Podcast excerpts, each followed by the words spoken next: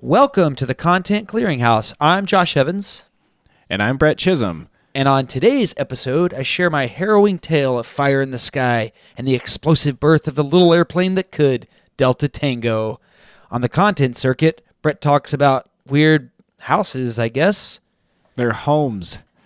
All right, and we once again discuss the epic story based pandemic game called Pandemic. Then Brett tries to convince us that we all hate money in his detailed and intricate deep dive into the Happiness Lab podcast starring his girlfriend, Dr. Laurie Santos. Sadness. I blow you away with wind. If you didn't get that reference, check the show notes. Movies, shows, and video games, podcast books, and their acclaims. Let their favorite content become yours.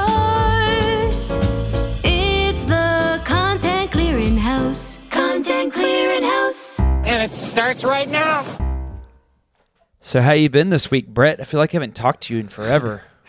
I, I've been pretty busy actually. So I'm staying at my dad's, as you know.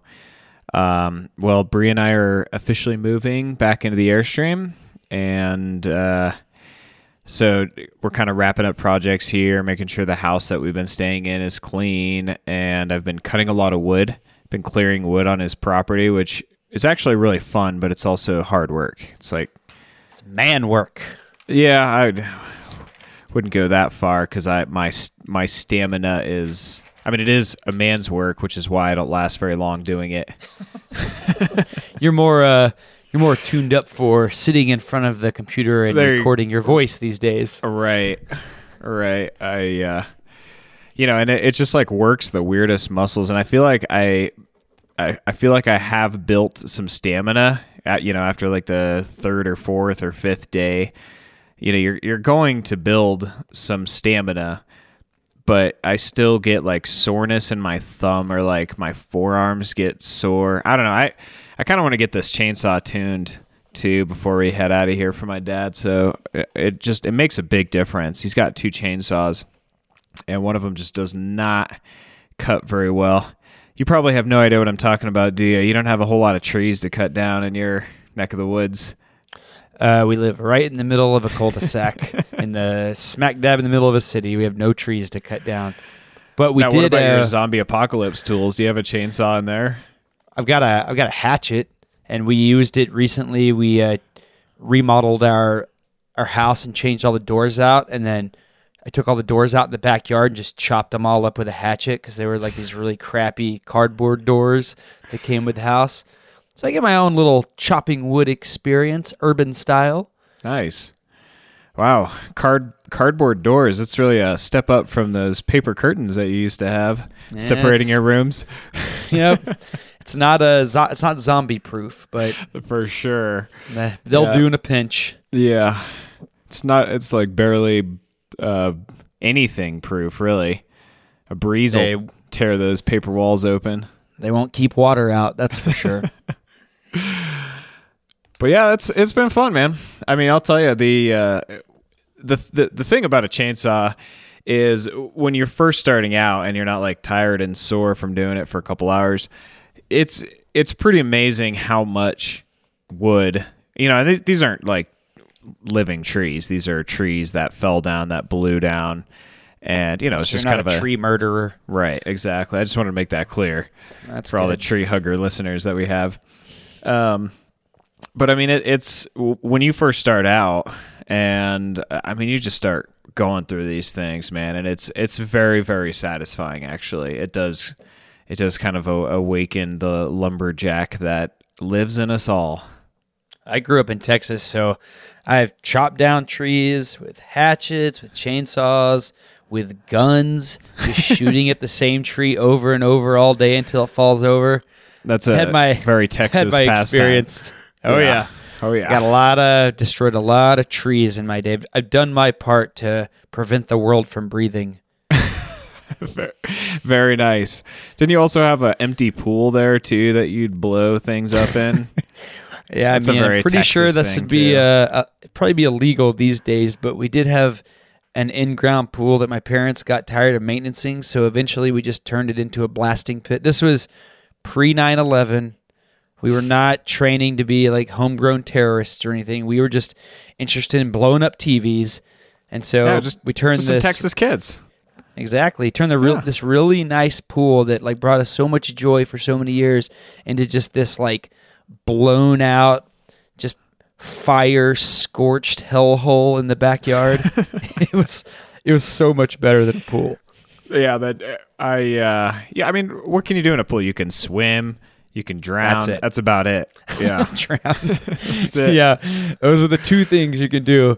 At a Yeah. blasting Which dr- pit, you can blow up TVs. You can blow your Right. fingers off. So many things. So many options. so many things. Um yeah, so what what'd you bring for the off top? What Well, we before we get into today? that, let's Yeah. uh for anyone that's new, let's just give a a quick uh, rundown of how this show works. Um, Brett and I love content, as our listeners know. If you're new to this whole thing, Brett and I are certified contentologists. We are experts in entertainment content. And so each week we just bring something that we love a movie, book, a video game, something like that, and we deep dive into it. And that's pretty much the idea of this show. That's right. And we also like to start out with a little bit of an off top or off topic discussion. And this can be anything that really interests us. Um, just recently, we covered UFOs, big changing uh, developments with that. Uh, Josh talked about getting his COVID test. So, you know, I think anything that I might passed. be relevant or applicable, he passed. Yeah, Big thank time. God. Big time. So, does that mean you're immune?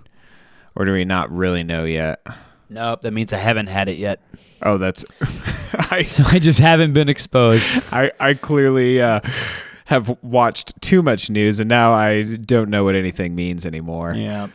Yeah. Um, well, before we get into the off top, also, um, I also like to thank everyone that's listening and also ask our audience to please share the show with your friends. We are very early in uh, in the lifespan of this show, and so each and every one of you sharing it with someone is the most important thing you could do to help us out. You could say we're like little tiny podcast babies. exactly. We were just born. With just sexy voices. Came out of the womb. Talking into Well, the mic. So for the off top this week, I kind of Yeah. teased it last week. Um, today I wanted to tell a skydiving story.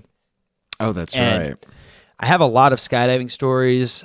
I mean, I could tell like something upbeat or fun or like a, a real horn tooter, but nobody tooting my own horn.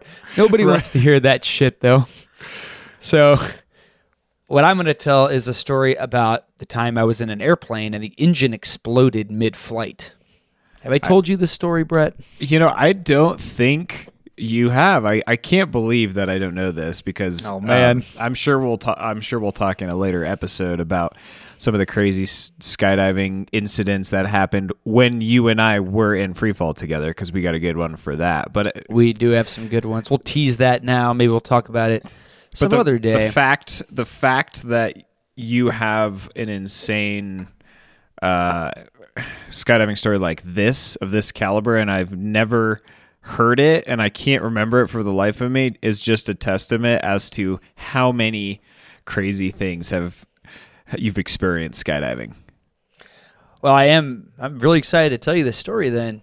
And before I get into it, I don't want you know there to be any misconceptions about the safety or lack thereof in skydiving. I mean, relatively speaking, skydiving has a fantastic safety record. You know it's an average of three million jumps per year, something like that, and on average only about 20 deaths per year. So the skydiving rate of death is about 0.0075 per 1,000. That is way better than coronavirus. It's way better, yeah, and it's way more fun. It's like we're all skydiving in the 1940s right now.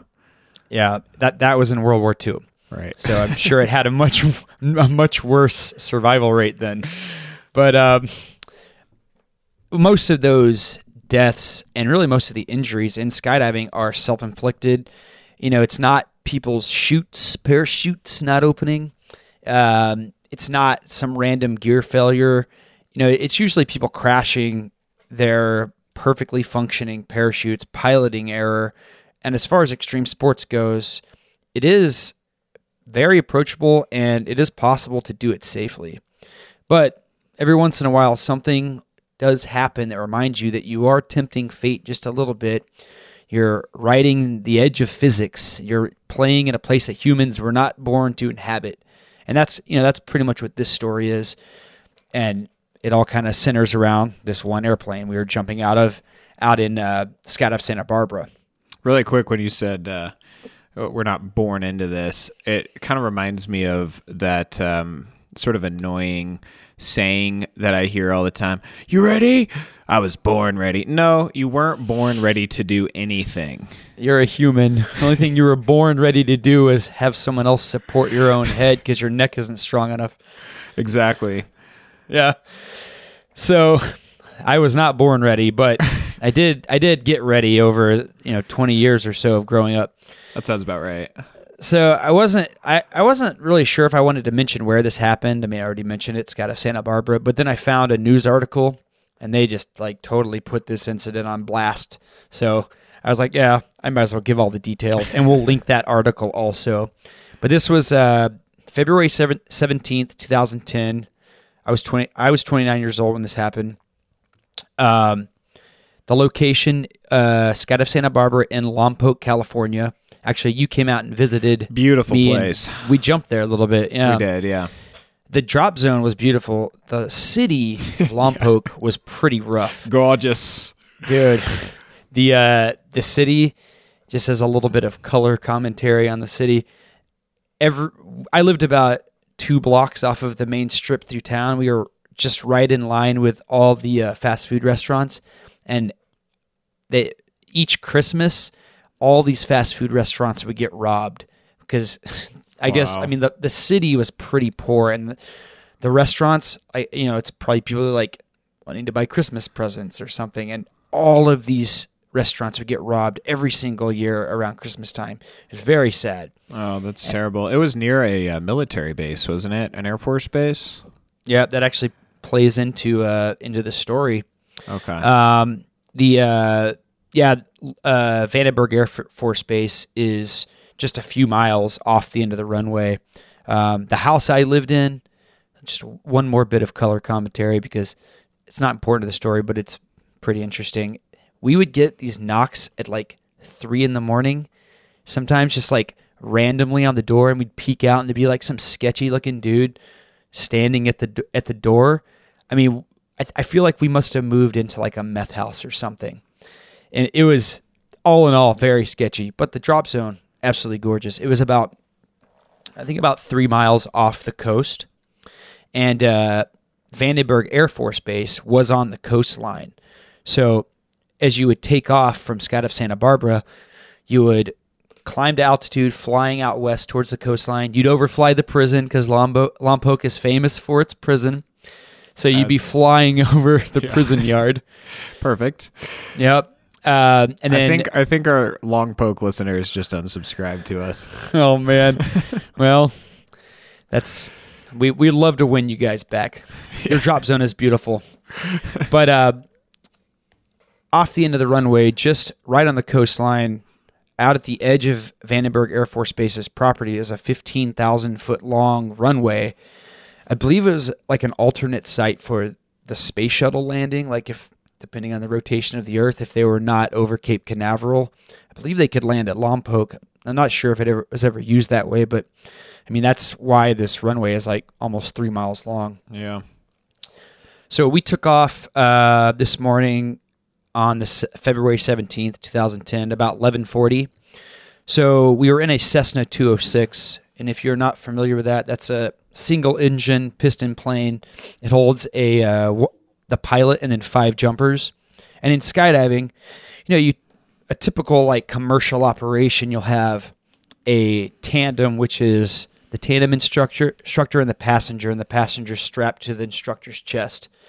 So this jump had two tandems, so that was four people, the two instructors, two passengers, and then myself, and I was flying tandem video. And when you're flying tandem video, you climb on the outside of the plane, the tandem jumps out, and you kind of lead them out of the plane. You fly around, you shoot video and pictures, you like grab the student's hand and do all this cool stuff in free fall. It's really awesome job. So I'm like filming the, uh, you know, filming the students' reactions as we take off. We're climbing out to the west, and at about 2,000 feet, the entire plane just does this like it, it feel like it hits a speed bump. It just drops out of the sky and then pops back up, probably like 20 or 30 feet altitude difference, and then this big black cloud of smoke just starts shooting out the right side of the plane, and it's we could see oil like trailing down the, the cockpit glass and you could see oil hitting like the wing strut. And then the pilot turns around and he goes we're going down!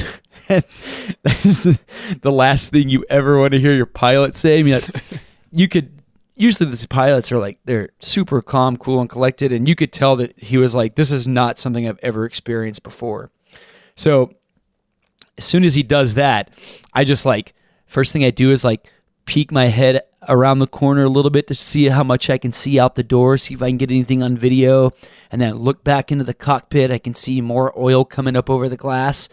And then I'm just like hunkered down, like, okay, trying to decide am I going to ride this thing out or am I going to jump out?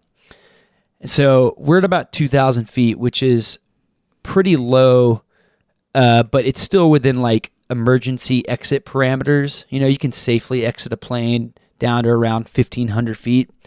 So I looked down and I realized we're over Vandenberg Air Force Base. And I had been there a few times, like going at just taking tours of the base, walking around the trails. And I remember You didn't you tell walk about around, your, uh, your your blasting pit in Texas, did you? I did not bring I that up. I don't think they would have let us on the. Yeah, probably wouldn't let us on the base. But blasting pit that does come into play because on Vandenberg Air Force Base, all over the place there are these signs that say "Stay on the trail, unexploded ordnance," because I guess this the base used to have like firing ranges, and there'd be like I don't know cannonballs or whatever the military shoots these days that Yeah, I'm hadn't pretty sure blown it's up. cannon. I'm pretty sure it's cannonballs. I think that's Yeah. right. That sounds Yeah. right. Yeah. And so I'm debating like, do I jump out of this airplane and risk landing in like a minefield, or do I stay with the airplane? And then I check my altimeter and realize that we've lost about 700 feet of altitude, and I'm like, all right, I guess that makes that decision for me. We're probably too low for an emergency exit now, so at that point, just like seatbelt on, crash position, ready to ride it out. While all this is going on, the pilot has called in to Vandenberg Air Force Base to declare an emergency. And he told us later the first thing they told him was that you can't land here. We're doing tests of some sort today. And he was like, screw that. We're, we're coming in anyways. Because I'm sure you know this from your time as a pilot. You probably know more about this than I do. But uh, from what I understand, most small aircraft crashes happen when there's an emergency on takeoff and then the pilot tries to turn around and get back to where they came from. Is that correct? Well, the number one um, cause of fatal crashes for like a small plane they call CFIT, controlled flight into terrain. So it's actually flying into uh, instrument conditions, clouds, essentially, and either not being properly trained or not having their instrument rating. So it's you know that's the majority um, with w- with like a skydiving operation you know you're typically hopefully not flying into um, instrument weather but um, yeah in this case i'm not really sure but if you declare an emergency i mean anything is fair game of course there's designated airspace where civilian pilots you can't just putz around over an air force base but if you declare an emergency you have the authority to um, do anything basically in in the realm of trying to get your passengers and the plane safely on the ground and not injure anybody on the ground. I mean, that's But you, You don't know. want to turn around and go back, right? Especially low altitude like that. Go back to where, Like, where. to where we came from. Like we would not want to flip a 180 and go back. No, That'd be a bad idea. No, absolutely not. And I mean, you know, your priorities in in like an emergency landing are it's very similar to a skydive. Like you have certain priorities and that is to aviate is number one. I mean, it's you know, you're trying to uh, keep keep airspeed so you're not going to stall or not go into a spin, low to the ground, and you know your everything else is tertiary to that. And uh, it, no, just because some you know some controller at an Air Force base said you can't land here, it's an emergency. You're not going to listen to that. You're going to do everything you can if you know, especially if you have a giant runway that's available below you. I mean, you know, screw screw the Air Force guys. Like that's where They- you're putting the plane down. They gave him a hard time and that's, That's what he said. He was like screw that. So he starts diving the airplane to try to pick up some airspeed and the whole time he's diving more and more black smoke until eventually look out the front and get a peek at the propeller which is usually can't see it i notice that it's just completely stopped. Like the the plane is just completely dead stick. So he dives down planes out over the runway and now he's just kind of he's just a glider. And you could tell that he's kind of like having some issues maneuvering it but he does this amazing job of setting us down the ground. We we kind of bounce a few times. And then as soon as all three wheels are solid on the ground i whip the sk- the skydive door open which is like a big door that takes up like almost the entire wall of the plane. And then I'm watching the, you know, watching how fast we're traveling down the runway. We slow down as soon as I feel like I can safely get out. I just jump out because I don't have a tandem passenger with me. I duck under the wing and just kind of like run over and just get in the ditch because I'm like, I don't know if this plane's going to explode again. So I'm out of the plane now. Eventually, the plane taxis to a stop. Passengers get out. Everybody's just kind of like, you know, a little shaken up about it. And then the first, You had, you had, Yeah. so you had a bunch of tandem passengers on there. Yeah, two. There were two tandems on Wow. there. Did anyone Myself. did anyone bail before this happened, or did everybody stay on the plane? Well, no, we all stayed on the Wow. tandems. It was too low for them, and Right. like I said, the unexploded ordnance issue was keeping me on the plane.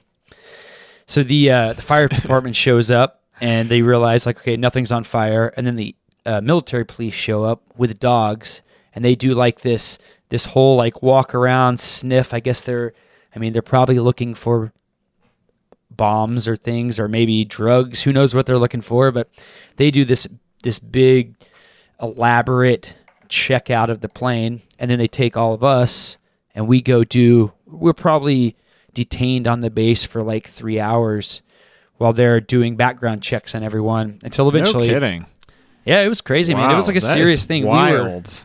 we were not supposed to be there but we were all just happy to be alive so right. We were just like uh, you know me i was like, like, guys, seriously, we're ob- we're obviously not terrorists like we we're, you guys our are all in your is- like sports skydiving. They're like, wait, you said something about a pit back in Texas, and like, oh, you're a fan of the Yeah, podcast. oh, why did they bring this up? um, eventually, we were escorted off the base, and then they bring the And they- plane back. Yeah, so they just left, you know, left the plane there, and Yeah, Wow. it was there for a while, but then eventually, you know, I think it was maybe the next day it comes back, and the plane looked like a hand grenade had gone off inside the engine block. Wow. On the right, on the right side, there was a hole that was probably like this the size of my head. It was this big giant, like I don't know, it was maybe 18, 20 inches. How big is a head? uh, it was it was gigantical. And then on the other side, there were all these like little pinholes where it looked like pieces of something had got shot through the engine block. So this engine just completely exploded, and never really, I never got an explanation of why this happened. Uh, the engine only had about eight hours of flight time on it. It was a brand new engine. Oh yeah, my this is gosh, that's crazy. I was just about So- to ask how well the plane was, or I mean, was this the kind of drop was- zone that like kept up with its maintenance? Uh, you know, because I mean, there's so the FAA is so strict um, as just like a regulatory agency, but you know, if there's any kind of commercial air air airplane related operation that might um, you know not be on top of their maintenance it's it's not going to be an airline right it's not going to be an international cargo operation the the people that might kind of slide slide through the cracks a little bit are going to be drop zones or maybe like some fishing guide in Alaska or something like that I mean, they weren't skimping on their aircraft at all. In fact, they just bought this aircraft with a you know brand new engine in it. So this took all of us by surprise. What it uh, I'm sure it did. what basically came of this is we ended up giving this 206 uh, nickname and we called it uh, the Death Trap. But since we couldn't say that in front of customers, we just started calling it Delta Tango. Yeah. so anytime nice. they were trying to get us to jump the 206, we're like, oh man, jump jumping Delta Tango again. The owner did not like that. He was, if he heard you say Delta Tango, man, he would get so pissed. So Wow. moral of the story is we did su- survive. It was a pretty crazy experience. Makes a great story. Uh, Yeah. It's not. It's not exactly a good representation of what skydiving is like, but skydiving does have some crazy stuff happen. Well, I, I think it's. I mean, no one wants to hear about all the thousands of skydives you've made where, you know, nothing went, it, nothing bad happened. Everything. It was actually really boring. I mean, skydiving can be boring. You know, like if everything goes well and it becomes routine, no one wants to hear about the thousands of jumps you made where nothing exploded. It's never That's boring not as when you're interesting. doing it, but the stories Right. they don't they Right. don't make good uh, bestseller material. right. Man, that's crazy. if you're ever out California way and you're ever jumping at a Skydive of Santa Barbara, maybe avoid Delta Tango. Delta Tango. Yeah. You'll be able to tell by the uh, black s- black markings on the right side of the front. Inside of the manifold for the engine. So get a good look in there. I mean, I, I don't know what the uh, what the stats are lately in skydiving, but I I imagine there is uh, a pretty um, l- decent. I mean, that's the wrong term, but like a, a, a not insignificant chunk of the skydiving fatalities are due to plane crashes, and uh, mo- mostly because when you have uh, like I remember a King Air um, accident. I can't remember where it was, but it was you know shortly after takeoff, and you know you, it it has twenty people in it or fifteen. I guess a King Air doesn't hold twenty people in it, but you know it has it has a a lot of people, whereas uh, just one skydiver perishing doesn't happen very often. But one plane crash full of skydivers also doesn't happen very often, but it has a lot more people on it, so it kind of skews the statistics. But I'd be curious to know, you know, what that uh, what the numbers look like. Well, luckily that I doesn't think you're happen very, very, often. No, I mean, yeah, it's uh, you know that usually when a plane crash happens, it's extremely high profile, and you don't hear about it too often. I mean, I'd say Right. maybe once every five or six years you hear about a plane crash. But when you think about how many skydiving operation plane flights are happening, like the the, the odds are still extremely low. However, oh, that is that is part of it. Like as a skydiver, that's a part that you really worry about because once you exit the plane, based on your training and your experience and you know what you have planned, you know, no skydive really goes up without some sort of plan. You at least feel like you're in control of your fate, you know, based on everything you've learned. But when you're in the airplane, you know, it can get a little routine because you spend most of your day in an airplane when you're jumping, just riding to Right. altitude. It takes 15, Yeah. 20 minutes to get up there, but you have no control over what happens. So you have emergency procedures that you would perform in the event of an emergency like this. Like you have decision altitudes, like you don't want to exit the plane below a certain altitude. If you're above above a certain altitude, you get out and you do this. If you're below a certain altitude, you get out and you do this. But we didn't have any of those options on this jump, which is why it was so crazy. And I mean, I definitely do feel very lucky. This could have very easily gone a different way. You know, what I ended up getting out of it was a really awesome story, and it's the kind of experience that you can't buy. You don't really even want an experience like this, but once you have it, you're like, okay, I'm definitely filing that away into the part of my brain that makes me who I am. You know, it's like these things that have happened, how how you handled it and how you felt when it happened, all those things kind of go towards, you know, just kind of advancing your progress as a human. Is it something that you like think about often? Is it because I, you know, we've been friends for a long time, and I can't believe. I mean, may, you must have told me this at some point, but I feel like I I would have remembered if you told me this story. But maybe you just filed it away, and something else crazy happened, and you know, it's just you have a really big filing cabinet. Yeah, maybe. Just filed it right into the paper shredder. it comes up every once in a while in my mind. But uh, yeah, that's my story. That's my skydiving story, everyone. I love it. I love it. Well, thanks for sharing. That's yeah, wild. so um, what do you have? Uh, have you added anything to your content circuit? You've been consuming a lot of stuff? I really haven't. Um, like I said, cutting wood. We're moving into the airstream, so we just picked it up today, and we're going to be out um, in just a couple of days uh, doing a campground host thing. I'll, I'll have to save uh, some.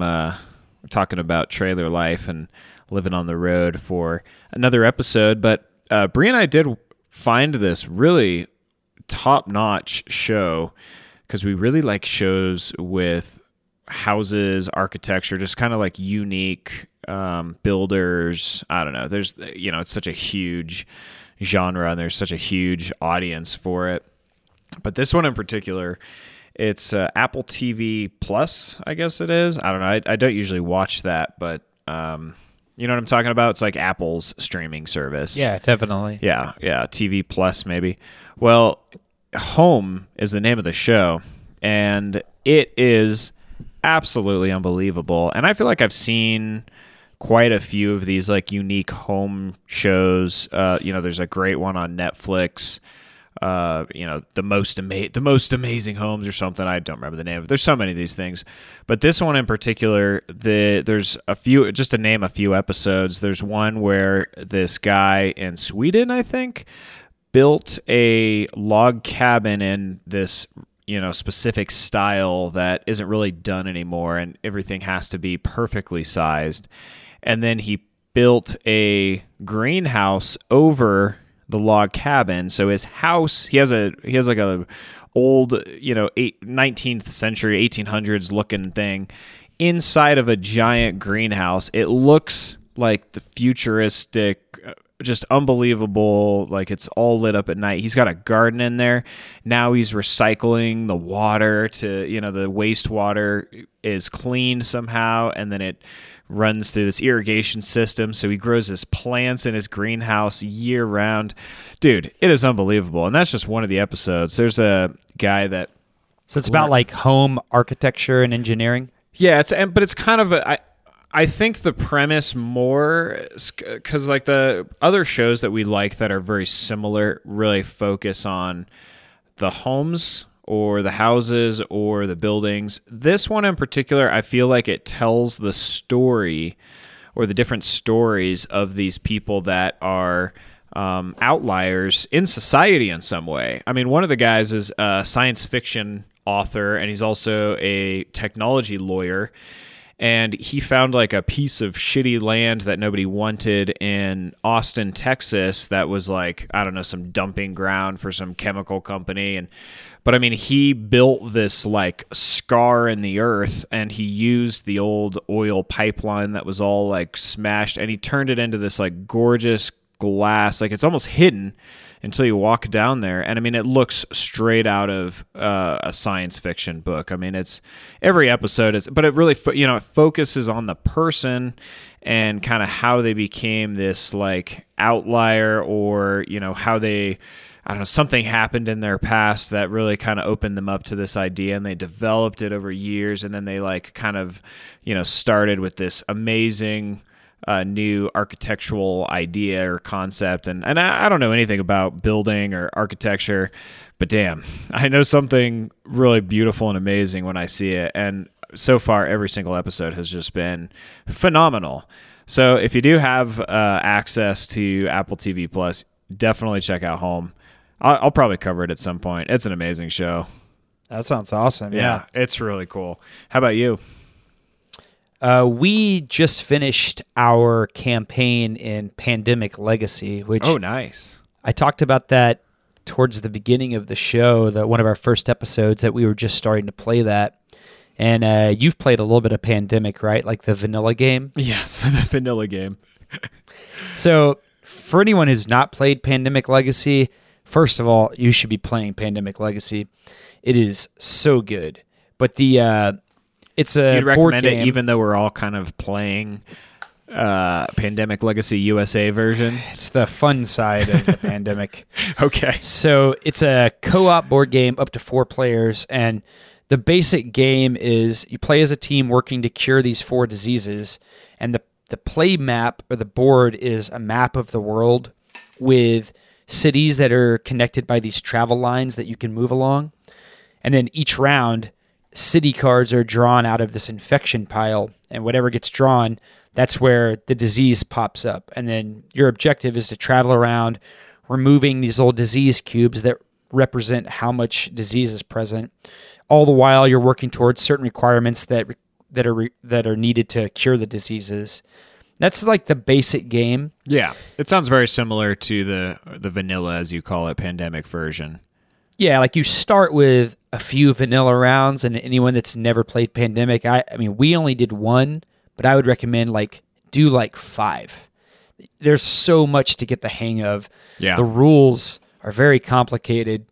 You know, it's I, I'd say that we probably played with at least one wrong rule for every game until we were like six or seven games in, hmm. which in the rule book, uh, which you should have open the whole time you're playing. Yeah, yeah. the rule book that there's actually a section where it says if you mess up a rule don't worry just keep going. They, they kind of expect that you know because it is so complex. But once you kind of get a handle on the game then you can start the campaign. And the campaign is d- divided into 12 months and a month is just one one round of gameplay. And each month these uh, these new gameplay elements or um, new rule sets they're all introduced like a little bit at a time a little bit at a time and then through that the story starts to evolve. And as you play the legacy elements start to come in uh, come into the game and those are things that they they'll permanently change the game. So you'll maybe get like a rule sticker that you put in the rule book and this says that you know when you're when you're playing around now when you get to this point you have to do this entirely new thing. And it kind of represents like your abilities as a virus hunting team evolving. You know you can have permanent structures built on the board. Cities can have riots. Your player characters can be permanently killed off. Just this ton of emergent gameplay.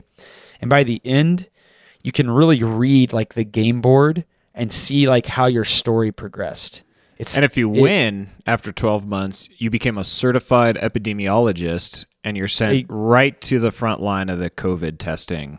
there are four there are four diplomas in a sealed package in there that you can only open if you win but if you if you get it you open them up and you're like whoa harvard Inst- instantly right. on Trump's uh, coronavirus task force.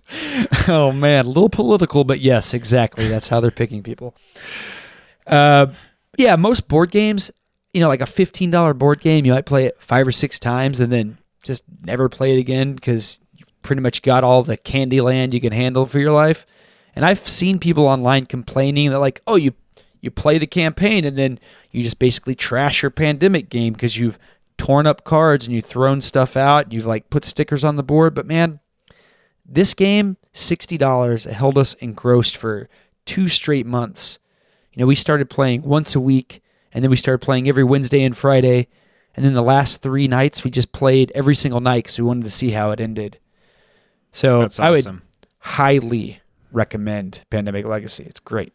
Yeah, you know the the internet has no shortage of people complaining about things, so I would uh, take Really, your this is the first time I'd uh, come across it. This is my first take- experience. I'm going to take your recommendation uh, over to over the uh, internet trolls because Yeah, well- pandemic. I mean, it, it's it really is just a man. It's fantastic. I've gotten tons of entertainment out of the vanilla version with you know a couple little expansions. But yeah, I'm definitely going to check out Legacy. I'm We just about it. ordered season two like as soon as we finished season one. Nice. Yeah. Does it? Does the next uh, next one come with like a lab coat and a microscope and everything? It's They just assume you're already an epidemiologist. Oh, and right. They, That makes sense. Comes with like an entire chemistry set. it's like, wha- whoa, sample Ebola. Jeez. Ah, don't breathe that. All right, well, let's uh, take a quick break and then we'll come back and we'll get in some content. Ooh, content. The Content Clearinghouse is brought to you by Best Maps Ever. They make checklist posters for outdoor adventurers who want to see it all.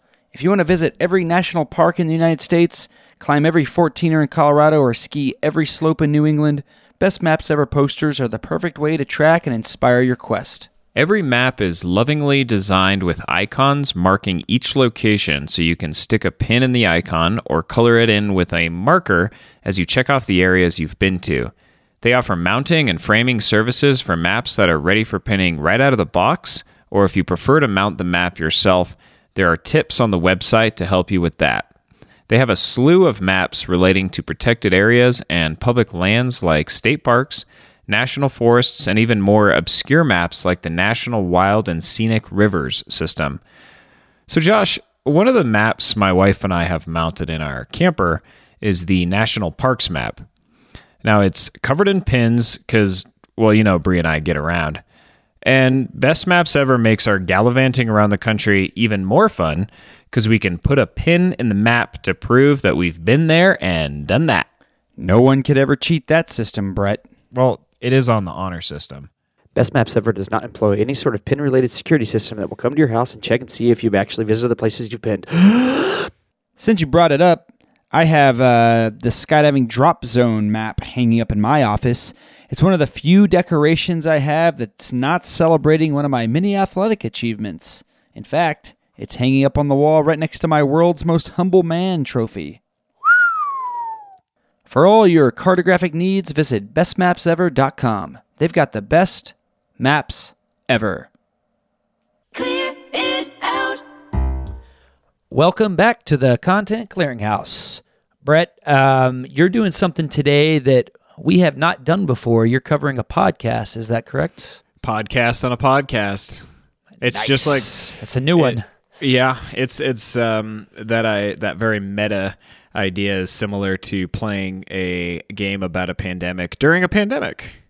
So Exactly the same. Staying with that vein, um, I didn't really know how to start this uh, contentology audio essay, so I decided to take a page out of the book of shitty wedding speeches. Uh, Webster's, Dictionary oh yeah. they define happiness as a state of well-being and contentment. Doesn't that sound pleasant? it sounds so happy. Yeah, that's why we're all chasing it. We're all we're all trying to get happier. Um, so Josh, I want to play a little game. What makes you happy? So I'm gonna just ask you a question, and I want to tell you if you think it would make you happy. So how about a uh, getting a new video game? You know it. Wrong. Oh about- no, no, I hate those. I guess How about drinking a Red Bull? I love it. Nope. What? How about setting a world record in skydiving? It sounds like no. That would be No, great. that wouldn't make me happy. You're catching on here. Uh, how about becoming an incredibly famous and successful podcaster? Boring. Th- there oh you go. wait, am I supposed to say yes or no? I don't know. Is it a no? It's a terrible game. So here's the thing about this, um, and this kind of surprises me. So so bear with me. With these things, they might make you happy for a while, uh, but none of these things are going to keep you happy. So take drinking a Red Bull, for instance. That will give you some temporary hedonic happiness, which is a momentary joy or pleasure. Maybe setting a world record in skydiving will give you a certain level of eudaimonic happiness, which is a type of happiness that refers more to subjective experiences associated with like a meaning or purpose or living a life of virtue, pursuit of human excellence. You get the idea. Something a little bit more in depth uh, than the the quick pleasure of uh, a Red Bull. But pleasures and accomplishments still will only give you happiness for a while and even then it's not going to provide as much happiness as you really expect those things would make you feel. So if I mean if uh, for example if you continued to drink Red Bull after Red Bull, hoping it's going to give you wings, just so you know, it does not do that. Uh, you'll probably get diabetes eventually, and maybe some heart palpitations. But You're would- describing the uh, the addict's road to no longer feeling joy. Right, exactly. So this is um, very common, and not just with an addict or an alcoholic. I mean, we all, to some extent, have these drives that are triggered through dopamine or other uh, chemicals in the brain, and you'll experience what's called hedonic adaptation. So this is a, an observed tendency of humans to very quickly return to a relatively stable level of happiness. So It's like I like a to- baseline, right? Exactly. A baseline. I like to call it the return to meh. My favorite state. right. And the interesting thing about returning to meh, uh, it applies to more significant life changes as well, like setting a world record or becoming a famous and successful podcaster. Like we're uh, almost there already. Um, hedonic adaptation or the hedonic treadmill is it's very normal. It's a human trait that, like you said, it just brings you back to that baseline, despite even major positive events, because our expectations and our desires they'll rise in conjunction with those positive events that occur. And so what we get is no permanent gain in happiness, just more meh. Uh, so you know we're constantly raising the bar. Permanent happiness is always out of reach, just out of reach. And um, in addition to that, our brains are very bad at judging what kinds of things will make us happy. So I'm going to tell you a story that I basically plagiarized from season one, episode two of the content I'm going to discuss. Now, this story is so shocking and unbelievable, and it's also so well told that it absolutely got me hooked on what is now one of my favorite podcasts. Which is I will get there. oh, We're going with the we're going with the story first. oh, so dramatic. All All right. right, I'm gonna have to channel my uh, Texas accent here. get your blasting pit ready, folks. That's right. It was the worst thing that has ever happened to me. That's good. How was that? It's real um, good. Happy to hear that. So, this is what Billy Bob said after something happened to him. He was a relatively happy, middle aged Texan whose life, like his name, had been mostly unremarkable. He was married, happily, religious, family man, working at Home Depot. What do you call this? Living the dream. Am I right? LTD. LTD. So someone like me uh, might say he was hashtag blessed. But one summer evening, everything changed. Within months, his marriage had fallen apart. His beloved Barbara Jean, also an unremarkable name, had filed for divorce.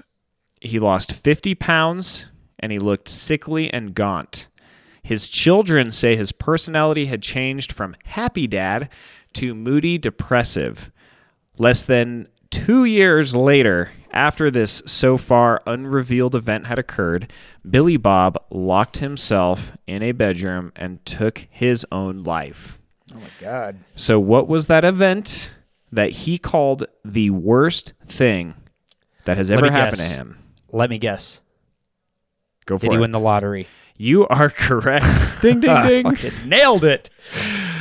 So uh, he won $31 million in the Texas Lottery Lotto. My God. he most certainly prayed for this uh, lucky event to occur, but when it happened to him, it obviously did not make him happier. So, my third favorite podcast uh, very smartly points out I bet you think you that it wouldn't be the case for you because most of us are convinced that making tons of money would feel good.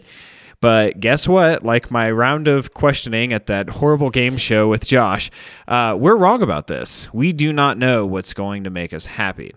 So here's a couple other significant life events I think anyone would assume might make them happy winning the lottery, as we've talked about, achieving a monumental career success, or getting in, Podcaster.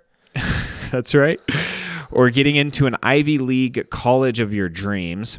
And now is Getting that epidemiologist diploma from Harvard.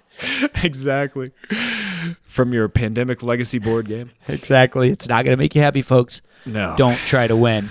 That's right.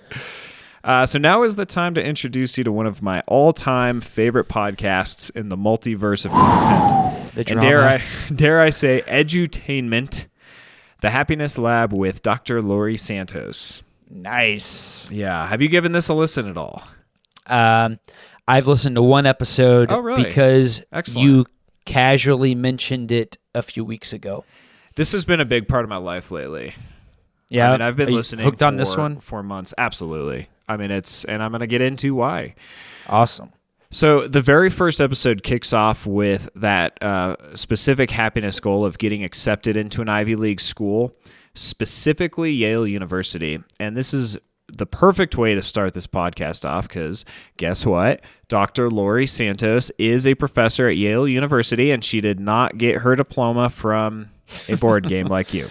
But attending her class will not make you happy because she's a harsh taskmaster. She's not going to just give you the A, okay? You're going to have to earn it.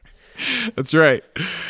Uh, so right off the bat, I feel like um, it was like a big good storyteller alert for me by bringing this Ivy League, um, you know, Yale acceptance story right back into her personal backyard. And what it made me think of when I see like good storytelling elements within the first two minutes is something like a Malcolm Gladwell. I think we have another Malcolm Gladwell on our hands. Dr. Laurie Santos also has amazing curly hair. And I also at that moment realized I have some kind of weird admiration for psychology storytellers with amazing hair. You got a fetish. I don't know if I'd go that far, but maybe I'll talk to my therapist about it. Anyway, I imagine that for a high school senior with high scholastic goals, getting into Yale is not just a major accomplishment, but it's really the realization of a, a, a long time dream that takes tons of sacrifice, an insane amount of effort, and only 6% of applicants actually get into Yale so Dr. Laurie Santos, uh, to drive this uh, point home, she plays recordings of students that just found out they are part of that elite 6%. They're excited, they're screaming, they're yelling. I mean, it reminded me of my kind of reaction to my first antenna base jump. Just that, like, elation, that unbridled joy. Probably what you did when you uh, got out of the exploded uh, Cessna 206. I was pretty happy then. yeah, I bet. Uh, so once these students start attending college, guess what? Their excitement fades very quickly. And the curly haired, just the right amount of gray hairs, Yale professor Dr. Laurie Santos, she's she saw this happen firsthand. So this isn't just an anecdotal observation about f- fleeting happiness. Uh, she also goes into the data, and in the last five years, she found out that the rates of college mental health problems have skyrocketed nationally. So I'm going to throw out some numbers that I mean, I heard this from the very first few minutes of episode one, and these are pretty disturbing. Over 60% of college students report feeling overwhelmed uh, and overwhelmingly anxious in at least the last year. Over 50% say they felt completely overwhelmed in the past week, and rates of depression in 20 year olds have doubled since 2009. That's pretty crazy, right? I can believe all that. I remember when I was in college, the last year, being so stressed out because I knew just such a massive change in my life was coming, and I just felt like, I, no matter what I had learned, I felt like I wasn't ready for it, and so I was stressed out just thinking about the future and what my life was going to be when I graduated. Yeah, I mean, you know, to be very clear, because I these numbers are just like you know, if you throw out stats, it just maybe not stick. But she repeats this conclusion of collected scientific observations that our country has more than twice the number of young people in serious psychological distress than we did 10 years ago. So this these numbers are on the massive incline. And these statistics uh, from our show, these came out in September 12th, 2019. So this was before a global Damn. pandemic. And I would like to point out that this is the second major economic downturn in the adult life of a millennial like me. You remember 2008, the good old days? Yeah, the uh, the easy downturn we all Right. had. So I, um, when I was working on this outline, I was thinking, okay, what was going on in 2008? And uh, I remember the the dumbest shit that the president said around times around those times were things like uh, they misunderestimated me or working hard to put food on your family. These when you're looking when you're looking back with when you're looking back with 2020 eyes, I mean these were bush league gaffes. Ooh, good one. Thanks. Ooh, nice pun. Yeah. Oh man, Trump's gonna tweet about our show. Uh, so Dr. Santos was horrified to hear these numbers. She wanted to do something to help, so she went digging into more research. And guess what? You're not gonna believe this. It is not just college students. That's where these stats were coming from. But she found out that many people feel like happiness is just ever so slightly unobtainable. And I can relate to this. I mean, I'm all the time. I'm like, if I only had hair like Malcolm Gladwell, if I only had a giant beard like uh, German Grand Admiral Alfred von Tirpitz. That reference definitely landed for me. this is, I think, what you're describing is the absolute definition of first world problems, right? Absolutely. Well, I mean, it's it is and it isn't. I mean, this is a problem that doesn't really know socioeconomic status. So we're we're going to get into that, but uh, of course there is an aspect of we shouldn't be complaining about this and that because we we should be grateful. We have it so much better than many people in many countries but that doesn't negate that we're we still have a problem with the happiness. And we're going to talk about this. It is the stimulus is not always the problem with happiness. It is the perspective. Hmm. Yeah. I by the that. way that alfred von tirpitz joke i have no idea how that came up in my uh, research for this episode but i found this Just- picture of this guy with an amazing beard just I one thought, of your fantasy hairs That's right. out there. if only i looked had a beard like him Uh, so what what did Dr. Laurie Santos do about this? She did what professors do. She decided to develop a class on the science of happiness. She attempted to bring together everything she could, all the best and most up-to-date research and data about the science of happiness and how to achieve it, and she organized it into one convenient package. And this became the class Psychology and the Good Life. And it turns out her assumption that a lot of us feel like happiness is just out of reach, even if you just made it into Harvard, even if you feel like these are first world problems, even if you presumably have great hair, uh, these these assumptions were spot on. Nearly a quarter of all Yale undergraduates enrolled in the class in its initial year, and it became the most popular class in the history of Yale, and it attracted media attention uh, from around the globe. And the course is now offered online for free. I believe it's under the title uh, The Science of Well-Being, but it is taught by Dr. Lo- Laurie Santos, and I am definitely going to put a link to that in the episode notes. Is that like a like a video course? Yeah. Yep, it's Oh, offered man. by Yale awesome. on Coursera. Absolutely. Um, and just as an aside, if you are listening on Spotify, all the links and the references we put together in our episode notes to help you continue with your contentology studies. It's a real study. that is a real thing. Uh, I can't get the links to work on Spotify, and it's not us. I think it's with the Spotify platform. I heard that might change in the future, uh, but we do put some work into adding links, adding references to the articles to this happiness course uh, that we're talking about today. So if you want to check those out, you can also visit our website, cchpod.com. and you can just click on the episode that you listen to to get all the links that we carefully curate for you, our listeners. Or you can We just do- Google shit. We do That try to take it though beyond just an audio show because I know whenever I'm listening to a podcast and they bring something up like like that happiness course, like I would just immediately Google it because I'm just you know I listen to podcasts just to kind of be inspired and to you know hear cool stories and get new ideas for things that I might be interested in. So we really do try to to put a lot of work into that. Specifically, Brett does all that for us, but uh it does go a lot uh, far beyond the show. So Yeah, I was like us, to- check that out. Yeah, I was disappointed to see you couldn't click on the link really easily in Spotify, and I we do have some listeners using Spotify, and I do listen to some shows on Spotify that are exclusive on, on there. Um, Same. so I just say you can you can hop on the website, and all the links will be there. So I back to the Happiness Lab. I have not taken the Coursera co- uh, class.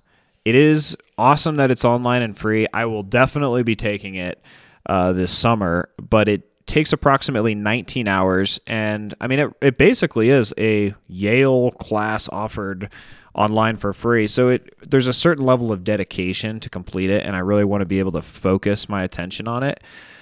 But in the meantime, since we are You can do it, and then just give me your notes, and I'll cheat my way through it. I'll try to turn it into a game where you get a diploma at the end. Perfect. Um, but in the meantime, especially since we're in the midst of a global pandemic, I have questions about happiness, uh, specifically how to be happy.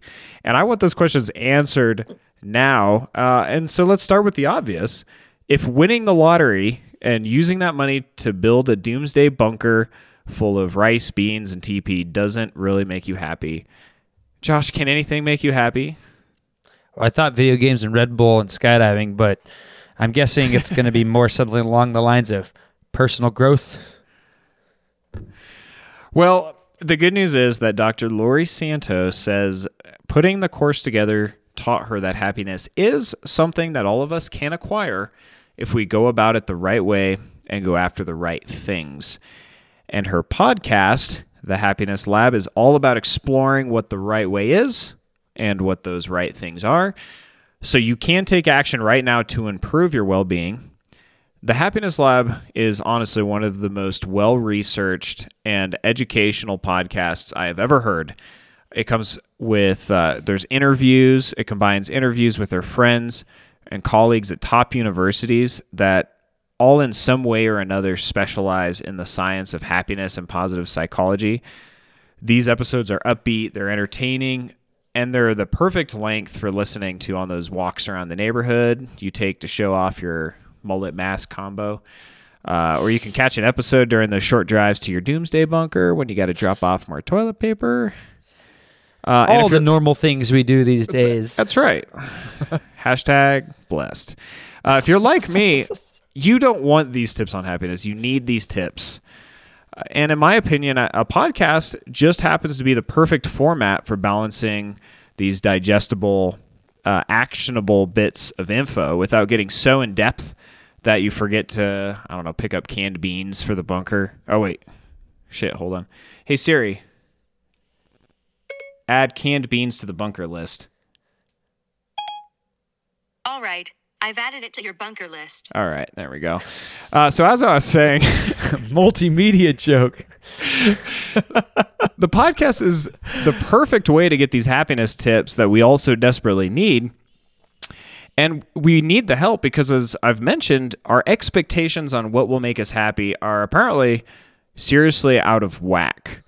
We're always hoping that the next work promotion, the next relationship, the other can of beans, that will be the thing that brings us happiness. But again, we are wrong. We are very bad guides for our happiness. We need the science. So I'm just going to touch on a few of my favorite episodes from the Happiness Lab. I already talked about season one, episode two. It's called The Unhappy Millionaire. That's my story about uh, Billy Bob. And in that episode, Dr. Laurie Santos also interviews this fascinating clinical social worker and psychotherapist, Clay Cockrell. And uh, he says, if he in that episode says, if you have an enemy, go buy them a lottery ticket. If they win, their life is going to be really messed up. I mean, this is you know, it's so antithetical to what our assumptions are. It's crazy because I, you know, I know this and I have still bought a lottery ticket and it wasn't that long ago. I'm sure it was after I listened to this episode. I mean, that's Well, let how me- jacked up our me ask you expectations are. Uh huh. Do you think that winning the lottery would ruin your life if you weren't playing the lottery out of like I don't know, like a sense of desperation or need? Like what if you were already starting as a relatively happy person where even like say like during a period like this pandemic where the world feels like it's falling apart and people are losing their jobs and there's a huge economic downturn, but you still feel like a general sense of happiness in your life. Do you think that something like that would still Well, ruin it for you? That's an interesting question. I um, remember this story about a millionaire winner. I'll actually try to find it. I didn't. It's not in my episode notes, and I haven't read it in a while. But it's talking about the curse of lottery winners and to kind of dispel any rumor that like oh the you know there's some correlation with the type of person that might play the lottery might be the type of person that's not good with their money. I mean that is a fair kind of hypothesis uh, because if you're you know the chances that you win the lottery are very very slim. So it might not be the best investment of your two dollars. However there uh, was this story about a lottery winner whose life was ruined. He was bankrupt within a couple of years, and he was a millionaire and a very successful business owner before winning the lottery. And if you know, if you read this, you would be like, "Oh, this this guy is obviously way more financially responsible than I am, and knows way more about what they would do the right way." So this is not like some uh, outlier that this is talking about. I mean, it is an extremely common thing, and the So dichotomy. a human brain is not wired to receive some giant windfall basically. I, I mean, what it I, seems like. I, I, I'm not sure what what the issue is, and it, it might be a multitude of things. I'm sure it's a multitude of things, but in the context of this episode, I think the discussion is, you know, everybody thinks winning the lottery would make them happy, and they're almost always wrong about that. And everybody thinks, oh well, it ruins everybody else's life, but I, I would I would be the one that ends up being happy. I would be the one to know, you know, that's just that like cognitive bias that we have that crazy. like everybody else is a bad driver, but I'm the great driver, right? I mean, it, it's we all have that. Well, the reason I guessed lottery earlier was because I have also heard like countless stories about the lottery curse. You know, like right. it's it's that is very strange. It it is, and it's you know it's not a curse. It really is like a psychological error, and I think that's what is so interesting about stories like that. Is we're like, what? How how could somebody win a hundred million dollars and it messes up their life? That's crazy. They never have to work again. They can do anything they want, but if you look at what happens statistically, most people end up bankrupt. I mean, it's it's pretty insane. But anyway, back to um, my boy Clay Cockrell, the psychotherapist, um, that had that little burn about uh, buying your enemy's lottery tickets. So this guy is a super non-judgmental person, and this that personality trait of his got his name passed around uh, among the wealthy, and it landed him a pretty sweet gig working with the super rich as a psychotherapist. He says it's the 1% of the 1%. So if you are struggling to find a place to park your yacht for $450 an hour in Manhattan, this guy Clay will do a walk and talk type of therapy treatment with you and his his key is that he treats the 1% of the 1%'s problems as real as anyone else's problems. So, I mean, this is just an example of one of the episodes that's just like really fascinating, super entertaining. And I also found a great Vice article about therapists for the very wealthy that goes a little more in depth than Clay Cockrell that I'll link in the notes. I think it's pretty fascinating. Um, but something that he says from his work is that people when he when he talks about what he does, people balk at this idea that the ultra wealthy need a therapist to talk about their lack of adequate yacht parking. Because we've bought into this idea that if you have a certain amount of money that it, you're going to be happy. But thanks to the happiness lab they really they they dispel that sort of psychological assumption that we have. I think like also reality TV kind of puts this on blast when you watch like these celebrities' lives and it's just like so dramatic and there's so many issues and who knows how much of it is real and how much of it is scripted but it, a lot you know a lot of these people don't seem like the way you would think you would be if you were worth 25 million dollars. You know you feel like that would solve all your problems but like you know it's like you hear just crazy celebrity stories about like their mind breaking and then just like you know driving their Ferrari off a bridge or something. And it's not that's not like uncommon at all in our world. Wha- yeah, wasn't I mean it might have been this uh, Clay Cockrell that said "More money, more problems." Yeah, I think that was it. Yeah. Yep. Um, so in another episode, season one, episode three, a silver lining, my favorite, Dr. Laurie Santos brings us back to the 2012 Olympics when gymnast McKayla Maroney was presented with her Olympic medal. You might remember this. She instantly became an internet meme with her not impressed expression. And I mean, it's been what, eight, nine years? I can still picture her annoyed expression now. You know what I'm talking about? Oh yeah. Oh, yeah. Yep. That was Um, a classic. Oh man.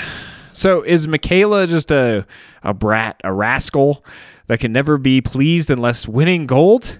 A rapscallion. A hellion? so she actually handled this, you know, um, global memification and embarrassment in incredibly good grace. Uh, she made the expression when she met President Obama. She's talked about it on late night talk shows. Um, I mean, she's actually a really amazing person, and it's super unfortunate that her, you know, this one moment of showing dis- d- disappointment on her expression was captured and shared around the world and kind of made fun of. That's why But they call them defining moments, lady. so it, it also it turns out that she is not an outlier. On this episode, there's many examples of athletes that compare winning second place to suffering a bereavement or athletes even refusing to wear their silver medal because they're so disappointed. A researcher used the expressions of first, second, and third place winners in athletic competitions, um, use their facial expressions to show this psychological pitfall that affects all of us. It is basically the framing or uh, using other reference points uh, that kind of gives us more of a sense of happiness than what our actual circumstances are. So, kind of the, the way they explain it, a silver medalist is looking up and saying to themselves, "Man, I was so close to gold. I've spent my whole life pursuing this sport. I'm, you know, one of the best in the world, but they're they're not the best in the world. They're just thinking I was that fraction of a second away from getting a gold." Now, what's interesting, what they found from all these facial expressions of these athletes, a bronze medalist, it turns out, is I mean, they look they look happier than the silver medalist. I mean, as, when they're on the podium, as soon as they finish the competition and they see their scores. I mean, it's a really interesting experiment, and uh, Laurie Santos says it's one of her favorite. But Can I bron- can I speak to this a little yeah, bit? Yeah, Because I I knew you'd have a take on this, being I- a- I definitely do. competitor. I definitely do. I actually I'll start it off with uh, I've got a guy in skydiving named Andy who has been basically my inspiration for years, but he told me this joke one time. It was knock knock, Who's there? second place. Second place. Who? Exactly. Oh man. And and so he told me that and that has stuck with me for so long and what they're saying about gold and bronze about the the expression, the way you look and the way you feel with bronze, I can totally see them being happier because when you when you earn a bronze, it's basically like you may have just barely squeaked by and you may have felt like you performed above your abilities to get onto the podium. And so you, you, a bronze may even feel like they they're not even supposed to be there. Like they may have well, gotten exactly. lucky. Exactly. And it- yeah. Gold, it's like you've worked your entire life to get to this point, and then once you earn it, you feel like maybe the the road is at an end, and you feel like you may be a little hollow as far as like what your next objective is going to be. But a silver really does fall right there in the middle, and it, it really feels like you know you're supposed to be there, but you're just not good enough.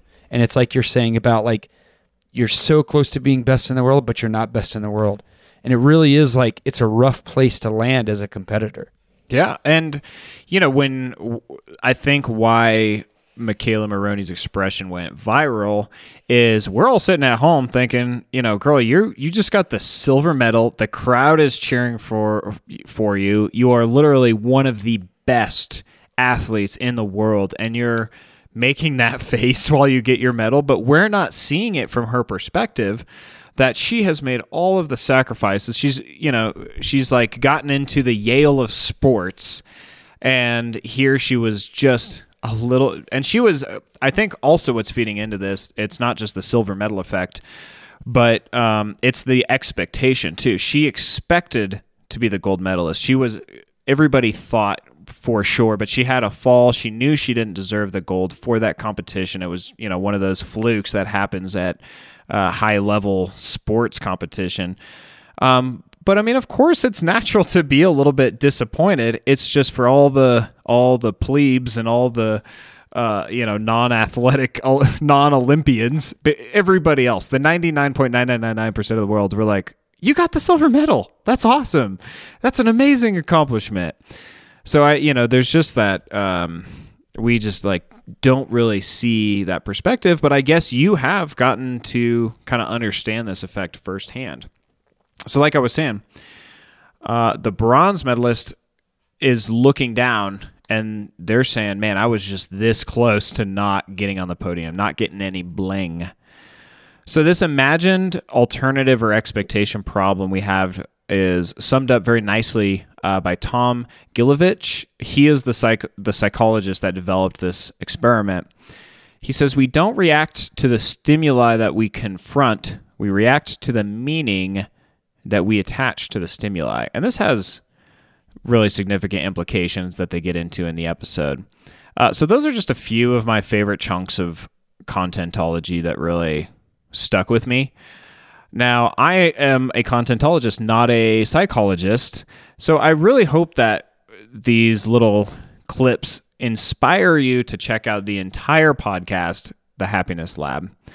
Another thing about the show I really found valuable were the special set of episodes recorded and released to help listeners deal with the uncertainty and the anxiety of the age of coronavirus that we're all living in. Uh, that's really interesting. It's yeah. they have been awesome, and I feel like whenever I would listen to one, it was something that very specific that I was dealing with. Like I was spending too much time on my phone, and uh, so I was cleaning out my dad's garage, and I was like, okay, I'm just gonna like put my phone down, not look at the news, listen to a podcast. And of course, the episode was called like "Good Screens," you know, good screens versus bad screens, something like that. And it was all about how we can, uh, you know, better mitigate our use and make it a little bit healthier and make it not so. Because you know, a lot of unhealthy screen time on my iPhone uh, skyrocketed about the time self isolation started, and it's not a coincidence.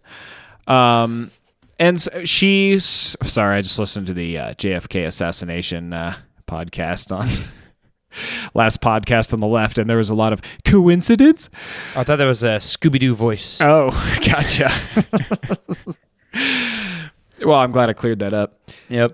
So, um, Dr. Laurie Santos starts every one of the special coronavirus episodes with whenever I'm confused or fearful, I remember that looking for answers in evidence based science is always the best way to go. And So not that speaks news. to me. Well, I, I know some people might prefer the uh, what's his name televangelist Kenneth Copeland approach to handling world's problems, just loud prayers, awkward blowing. Have you seen that? I didn't even know this was an option, Brett. Please expand upon that. Oh, I'll send you that video. I should probably like. I'm sure. Link I it. thought everybody had seen that. You haven't seen Let's that? link uh, it. He blows the coronavirus away. Nope, haven't seen Oh, this. Oh, you're about to see the best content of your life after we It'll finish cure recording you this. through your phone.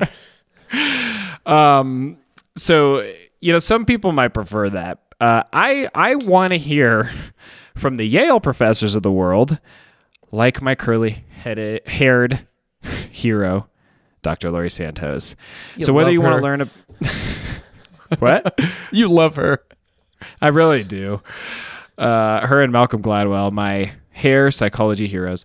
So, whether you want to learn about conquering your nerves, or the Stoic philosopher's practical approach, or the amazing new research about mindfulness meditation, or why giving money away instead of treating yourself makes you happier, to answer any of those questions, check out the Happiness Lab with Dr. Laurie Santos. It is the perfect podcast for these uncertain times. And remember, if you win the lottery, give Josh and I the money. Science says you'll be happier. So you're welcome. That is great advice. Absolutely. So, is there anything else you wanted to uh, touch on before we wrap up to go listen to some more Happiness Lab? No, I think that is awesome. I've, like I said, I've listened to one episode off of your uh, mention of it a few weeks ago.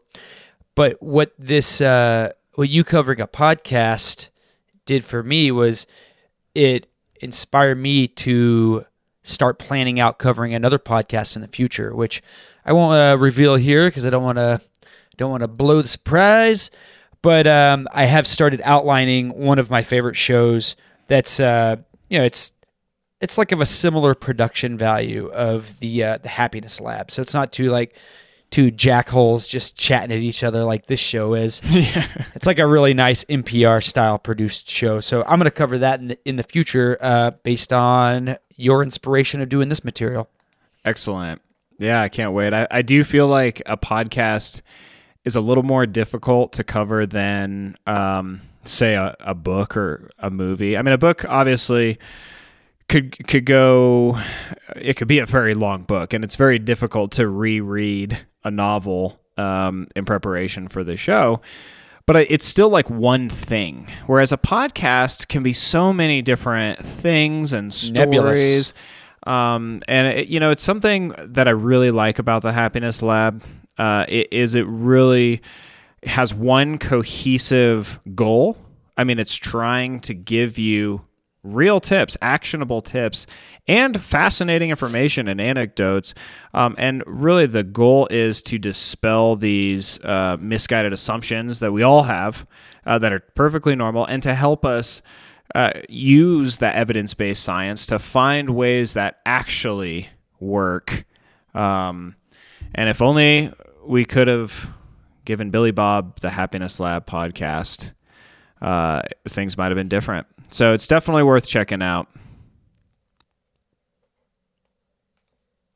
Add it to your list, people. Sounds like a fantastic option. Well, all right.